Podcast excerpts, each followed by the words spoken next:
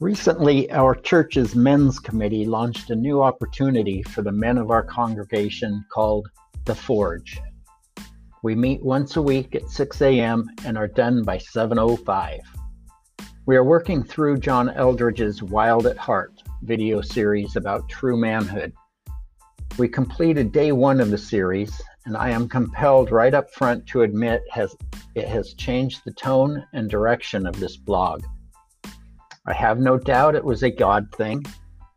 The timing, the topic, the men who chose to get up before work and get real with each other, totally God. This blog has been in the works for months. It was bouncing around my head before I ever dreamed I'd be writing a blog.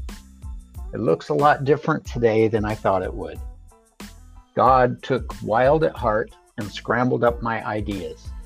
He said, "Your heart is right. Your desire is right, but you're a little off target. Meet with these guys and let me show you." Have you ever bought a new car, or for most of us, a new to you car, and suddenly, as you drive around all happy with it, you see all the other cars on the road identical to your new one? If you're like me, you didn't even notice them before, but now they seem to be everywhere. I've lived the majority of my life as an addict, in secret, hiding from everyone, including God. Now, having been set free from it, like getting that new car, I am keenly aware of my old self in the sea of males around me. Everywhere, everywhere, males are making men look bad. This is where this blog has taken a mighty turn from the destination I originally pictured. I've now spent two weeks with Wild at Heart, and God is showing me that He has set me free from my addiction, healed me, but that I still have a lot of learning to do about being a man, being His man. I have spent two early mornings now listening to men share their struggles with finding their identity in true godly manhood. There is a wild side of manhood that Mister Eldridge supports in a deep scriptural manner that I thought was simply bravado, ego, testosterone, the baser parts of males.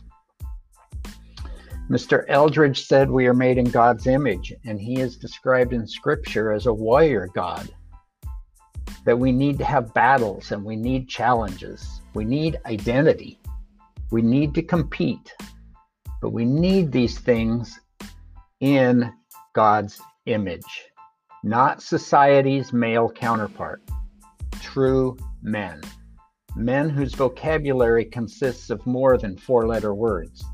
Men who can enjoy each other's company without utilizing bodily function humor. Men who know that in order to know their Creator God Father intimately, they must get His Word into their head, then allow it to flow freely to their heart where it will radically change them. Men who know the biggest, baddest, most important earthly battle they can enter into is vulnerable transparency with their wives.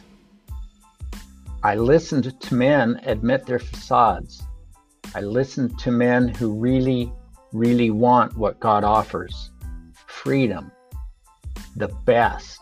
The best relationship with Him. The best relationship in their marriages. The best relationship with their children.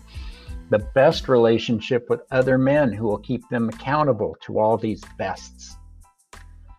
They sincerely believe that those men will rise to the challenge, wage a holy battle, and their wives and children will call them blessed. I pray you will choose that path as well.